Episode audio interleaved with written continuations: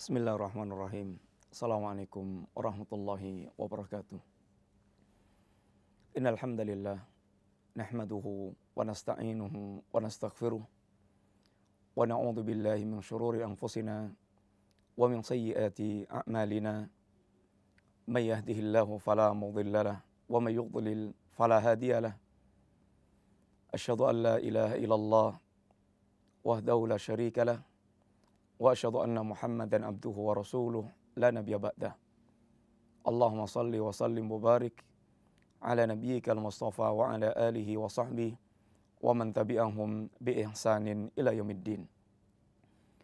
Alhamdulillah para pemirsa yang dirahmati Allah Subhanahu wa taala. Kembali kita berjumpa dalam kajian silsilah akidah. Sebuah kajian yang cukup mendasar untuk kita fahami bersama dalam rangka menjadikan agama kita lurus dan berharga dan berfaedah di sisi Allah Subhanahu wa taala. Dalam kajian yang lalu kita telah sampaikan bahwa di antara alasan penting kenapa setiap muslim kita perlu memperhatikan akidah kita. Yang pertama, karena akidah merupakan aslun, merupakan pokok, akar dan pondasi sesuatu yang mesti harus ada pertama kali. Masuk akalkah orang membangun tanpa pondasi? Diterima akalkah sebuah pohon tanpa harus ada akarnya?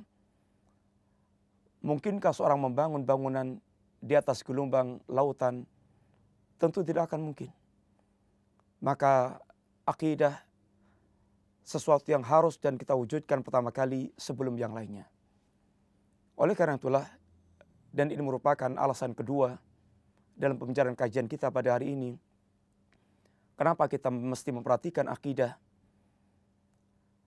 Karena seluruh para nabi dan para rasul, ketika kita telah faham bahwa akidah merupakan akar, merupakan pondasi, merupakan perkara yang sangat utama dalam agama ini, maka tidak ada seorang nabi dan rasul pun yang hadir ke tengah-tengah kehidupan umat kecuali mereka mengajak untuk menegakkan akidah tauhid, untuk menegakkan akidah yang sahihah.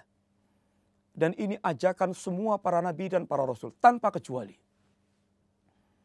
Cobalah kita perhatikan beberapa pembahasan berikut. Allah Subhanahu wa taala di antaranya menyatakan dalam kalimat yang global tentang semua para nabi dan para rasul, "Walaqad ba'atsna fi kulli ummatin rasulan an ibudullaha wajtanibut taghut. Dan sungguh telah kami utus pada tiap-tiap umat seorang rasul. Yang setiap rasul yang diutus oleh Allah Subhanahu wa taala ini apa yang mereka serukan? Seruan mereka semuanya kata Allah SWT, anibudullaha wajtanibut. Hendaklah kalian hanya beribadah kepada Allah Subhanahu wa taala semata dan jauhlah oleh kalian tauhid. Dua kalimat yang kalimat ini menunjukkan kalimat tauhid. Ani'budullaha hendaklah kalian beribadah kepada Allah Subhanahu wa taala. Wajtanibut tauhid dan jauhlah kalian at-tauhid. Sehingga ajakan untuk memurnikan semua ibadah dan tidak menjadikan satu pun ibadah untuk selain Allah Subhanahu wa taala. Dan inilah dakwah semua para nabi dan para rasul tanpa kecuali. Dalam beberapa ayat secara rinci Allah Subhanahu wa taala mengisahkan dari dakwah para nabiullah alaihi salatu wasalam.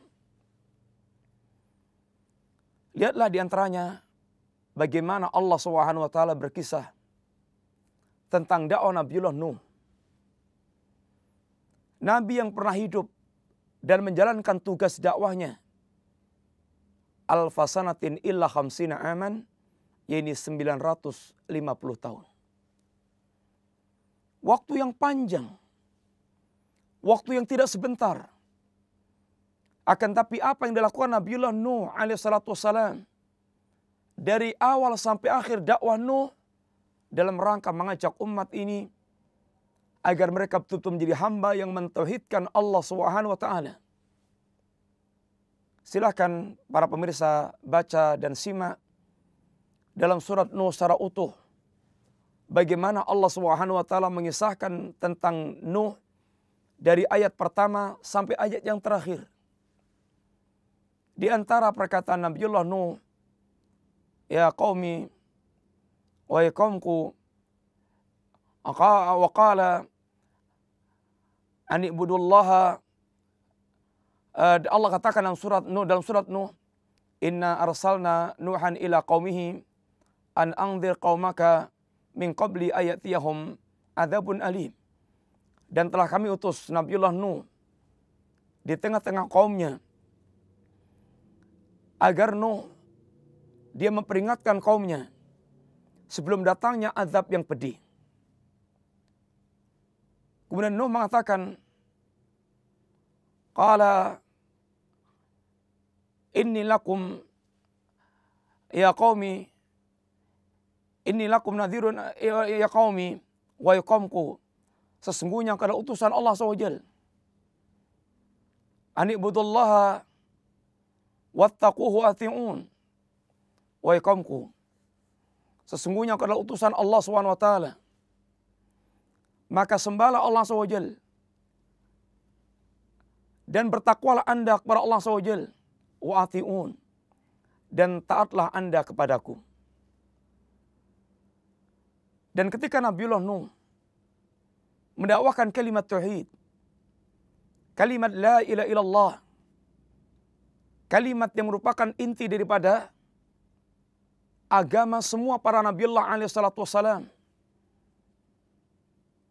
maka reaksi datang dari kaumnya bukan karena Nuh ingin merongrong kekuasaannya, bukan Nuh karena berakhlak yang buruk, bukan karena Nuh ingin merebut harta mereka, akan tapi reaksi datang dari mereka karena dakwah Nuh yang mendakwakan tauhid. Maka mereka mengatakan maka dikatakan Allah SWT wa makaru makran kubara dan mereka membuat makar yang sangat besar. Wa qalu la tadarunna aliyatakum wa la tadarunna waddan wala suwa'an wala yaghutha wa ya'uqa wa nasran. Bagaimana ucapan para tokoh-tokohnya dalam menentang Nabiullah Nuh? Wahai kaumku, janganlah kalian biarkan sesembahan-sembahan kalian. Jangan kalian biarkan Wat, Suwa, Yahus, Ya'uk, Nasran. Yang merupakan sembahan mereka yang mereka sembah. Yang mereka merasa terancam dengan dakwah tauhid yang disampaikan Nabiullah Nuh alaihissalatu wassalam. Nabiullah Nuh bagaimana mendakwakan kaumnya dari awal sampai akhir berkaitan masalah tauhid. Nabiullah Ibrahim alaihissalatu wassalam Imamul Muwahidin, Khalilullah, Khalilur Rahman. Bagaimana Allah kisahkan panjang lebar. Dalam ayatnya yang mulia, yang pertebaran dalam berbagai macam surat, berkisah tentang dakwah Nabiullah Ibrahim alaihissalatu wassalam. Bagaimana Ibrahim, dia berdakwah kepada ayahnya sendiri. Bagaimana Ibrahim, dia berdakwah kepada rajanya. Bagaimana Ibrahim dia berdakwah kepada kaumnya. Bagaimana Ibrahim dia hingga menghancurkan patung-patung mereka. Bagaimana Ibrahim memberikan membuat dialog yang membuka pemikiran sesat mereka. Hingga mereka membuat keputusan eksekusi kepada Nabiullah Ibrahim alaihissalam berkaitan dengan dakwah tauhid yang disampaikan Ibrahim. Bukan karena Ibrahim mengancam kekuasaan. Bukan karena Ibrahim berakhlak yang buruk. Bukan karena Ibrahim akan merampas harta kekayaan mereka. Akan tapi semua reaksi yang muncul tersebut karena Ibrahim yang ini mendakwahkan kalimat yang agung, ini kalimat tauhid yang merupakan solusi segala kehidupan manusia berkaitan dengan kerusakan yang menimpa manusia. Nabiullah Musa bagaimana Nabi Allah Musa alaihissalatu wassalam? Dikisahkan Allah Subhanahu wa taala kisah yang cukup panjang dan banyak bertebaran di berbagai macam ayat. Bagaimana Allah Subhanahu wa taala mengutus Musa yang Allah sertakan kepadanya Harun agar mendakwai Firaun dan Musa bukan dalam rangka untuk merebut kekuasaan Firaun dan Musa bukan dalam rangka untuk menghancurkan dan menjatuhkan Firaun akan tapi Musa datang kepada Firaun dalam rangka mengingatkan tentang Allah Subhanahu wa taala agar Firaun menjadi hamba Allah dan tidak menyombongkan diri kepada Allah Subhanahu wa taala. Idhaba ila fir'auna innahu tagha. Wahai Fir'aun, wahai Musa dan Harun, datanglah Anda berdua kepada Fir'aun karena dia telah melampaui batas. Dia yang mengatakan ana rabbukumul a'la. Aku adalah Rabbmu yang paling tinggi. Dan Musa ingin mengingatkan kepada Fir'aun bahwa Fir'aun merupakan satu di antara hamba Allah dan agar Musa mengingatkan tentang Allah Subhanahu wa taala sehingga Firaun mau ingat mau ingat kepada Allah sehingga kembali kepada Allah SWT sebagai seorang hamba dan menghilangkan menanggalkan pakaian kesombongannya. Ini dakwah tauhid yang diusung oleh Musa dan Harun ketika menghadap Firaun. Demikian pula apabila kita membaca surah Al-A'raf surat yang banyak menceritakan dakwah para Nabi Allah alaihi salatu wassalam. Di sana di antaranya Allah menyebutkan tentang Nuh, kemudian tentang Hud, tentang Saleh, tentang Shu'aib. Maka Allah katakan di antaranya, Laqad arsalna Nuhan ila qaumihi. Telah kami utus Nabiullah Nuh kepada kaumnya. Telah kami utus Nabiullah Nuh kepada kaumnya. Apa yang dikatakan Nuh? Qala ani'budullaha malakum min, min ilahin ghairu. Qala ya qaumi ibudullaha malakum min ilahin ghairu. Wahai kaumku, sembahlah Allah Subhanahu wa taala yang tidak ada ilah selain Allah. Sembahlah oleh kalian Allah Subhanahu wa taala yang tidak ada sembahan yang hak selain Allah Subhanahu wa taala. Ini ucapan Nuh. Wa ila adin akhahum Hud. Adapun kepada kaum Ad, Allah utus Nabiullah Hud. Qala ya qaumi ibudullaha ma lakum min ilahin ghairuh. Maka Hud mengatakan pada kaumnya, wahai kaumku, sembahlah Allah Subhanahu wa taala yang tidak ada ilah kecuali Allah Subhanahu wa taala ila Samuda akhahum salihan. Dan kepada kaum Samud kami mengutus kepada mereka Saleh Nabiullah Saleh. Apa yang diucapkan Nabiullah Saleh kepada kaumnya? Qala ya qaumi ibudullaha ma lakum min ilahin ghairu. Wahai kaumku sembahlah Allah Subhanahu wa taala. Yang tidak ada sembahan yang hak bagi kalian selain Allah SWT. Wa ila Madyana akhahum Syuaibah. Demikian pula kepada kaum Madian kami utus Nabi Syuaib. Apa kata Syuaib? Qala ya qaumi ibudullaha ma lakum min ilahin ghairu. Wahai kaumku, sembahlah Allah Subhanahu wa taala yang tidak sembahan yang hak kecuali Allah SWT. Simaklah para pemirsa yang rahmati Allah. Bagaimana Allah Subhanahu wa taala menyebutkan Nabiullah Nuh, Nabiullah Hud, Nabiullah Saleh, Nabiullah Shu'aib dengan ungkapan yang sama. Ini ungkapan ya qaumi budullaha ma lakum min ilahin khairu. Wahai kaumku, sembahlah Allah Subhanahu wa taala yang tidak ada sembahan yang hak bagi kalian kecuali Allah Azza wa Jalla. Satu kalimat yang sama. Dari semua para nabi yang datang di tengah-tengah umat yang berbeda permasalahan. Ada di antara mereka menghadapi masalah yang berkaitan dengan ini ekonomi. Semisal Nabiullah Shu'aib. Umat yang rusak dalam masalah ekonomi. Mereka curang dalam masalah timbangan. Di antara mereka perampok.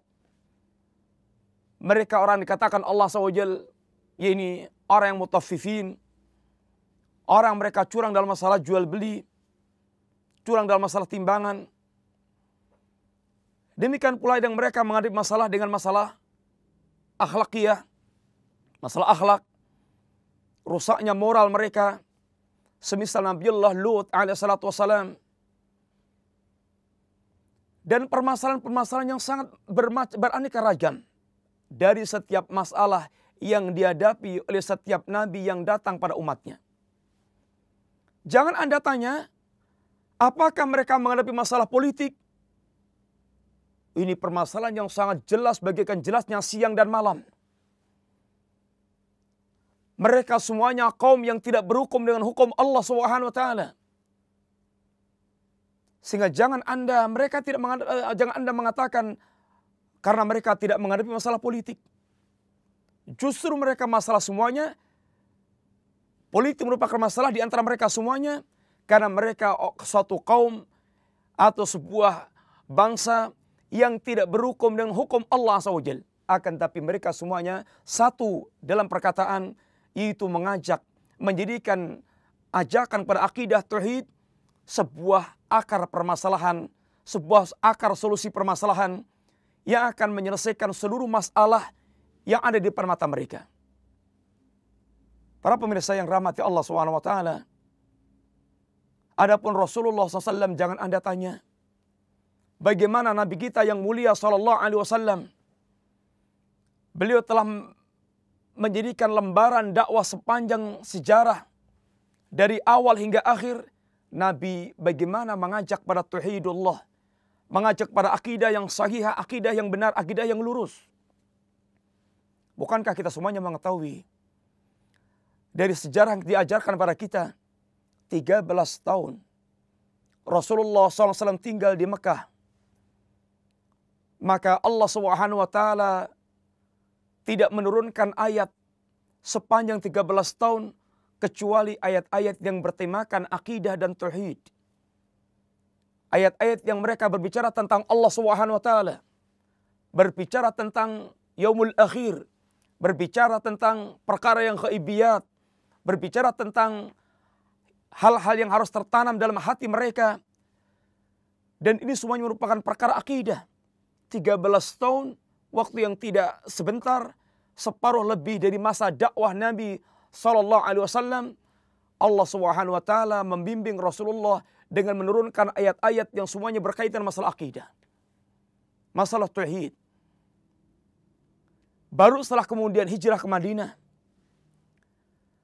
maka ayat-ayat ahkam baru diturunkan oleh Allah Subhanahu wa taala tentang halal haram, tentang ayat-ayat hijab, ayat-ayat jihad, dan semisalnya turun setelah 13 tahun Rasulullah SAW berdakwah di Mekah dan hampir semua rata-rata berkaitan bertemakan dengan tema akidah kecuali salat yang Allah ini sampaikan pada waktu Isra dan Mi'raj Nabi SAW tiga tahun sebelum hijrahnya Rasulullah Sallallahu Alaihi Wasallam. Sampai ketika Rasulullah telah di Madinah. Nabi tidak pernah me mengecilkan dan tidak pernah mengesampingkan berkai, hal yang berkaitan masalah akidah. Cobalah lihat di antaranya. Ketika sahabat ada di antara mereka yang boleh jadi kita menganggap kesalahan itu kecil. Mengucapkan kalimat Masya Allah wa syi'ta.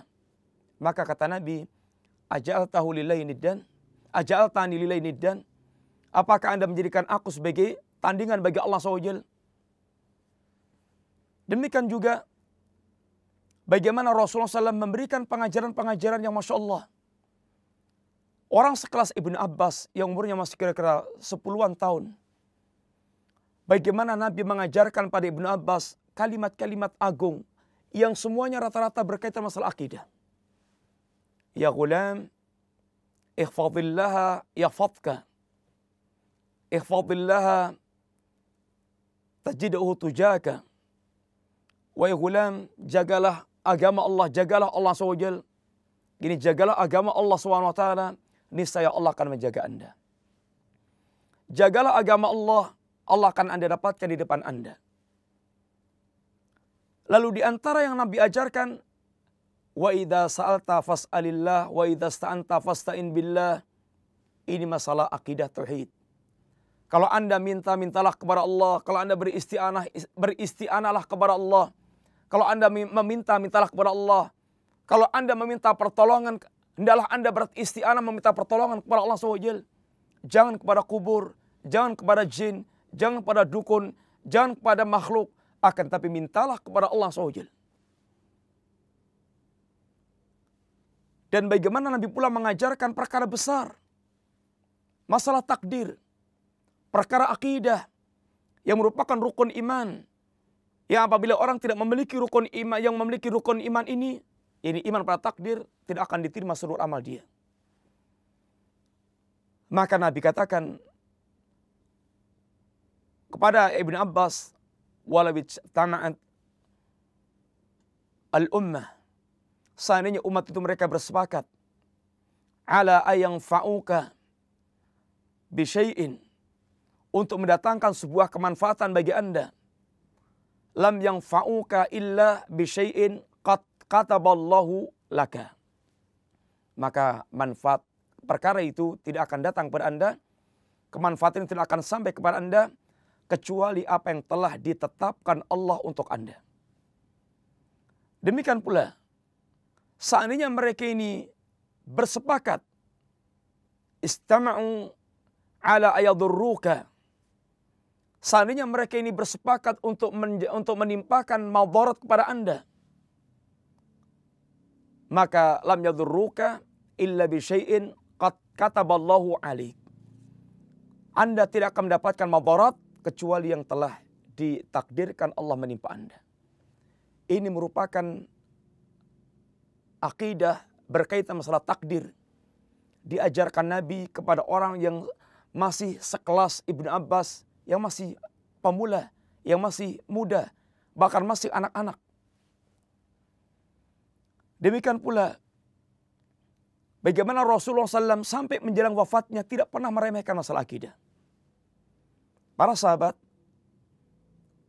diriwayatkan di antaranya lima hari sebelum Rasulullah SAW meninggal Nabi sempat mengingatkan kepada umatnya, Ala wa inna man kana qablakum kanu yattakhiduna qubura anbiya'i masajida. Ala fala tattakhidu qubura masajida fa inni anhakum an dhalik. Kalimat yang isinya merupakan peringatan agar umat tidak terjatuh dalam kesesatan dan dalam kesyirikan. Ketahuilah sesungguhnya umat mas sebelum kalian mereka telah menjadikan kuburan para nabi mereka sebagai masjid. Sehingga mereka menjadikan kuburan sebagai masjid. Mereka terjatuh dalam imam bid'ah wa imam syirik. Bahkan mereka sampai menjadikan atau menyembah kepada kubur-kubur yang mereka bangun. Maka janganlah kalian menjadikan kubur-kubur kalian sebagai masjid. Sesungguhnya aku melarang kalian dari perkara seperti itu. Menjadikan kuburan sebagai masjid,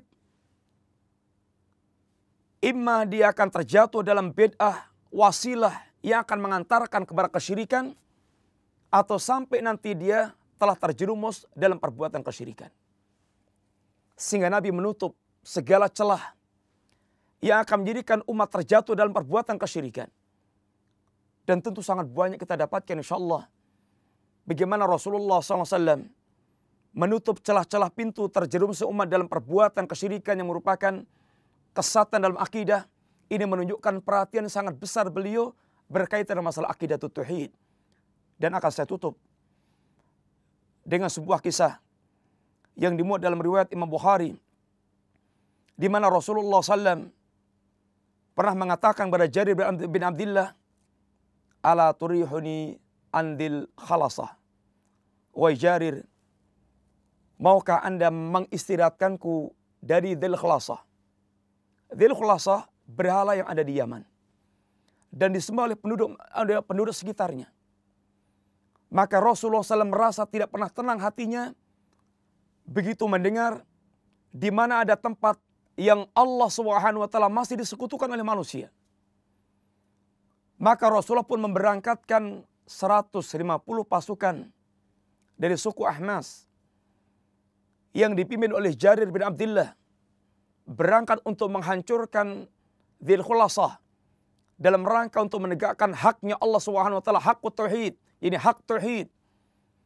Maka berangkatlah Abdullah ya Jarir bin Abdullah dengan doa Rasulullah sallallahu alaihi wasallam Allahumma sabithu wajalhu hadiyan mahdiyan. Doa Rasulullah kepada Jarir agar dikokohkan, diteguhkan dan dijadikan orang yang mendapatkan hidayah dan memberikan hidayah.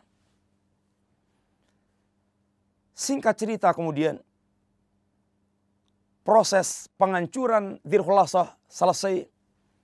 Jarir mengutus seorang utusan ini Aba Artah.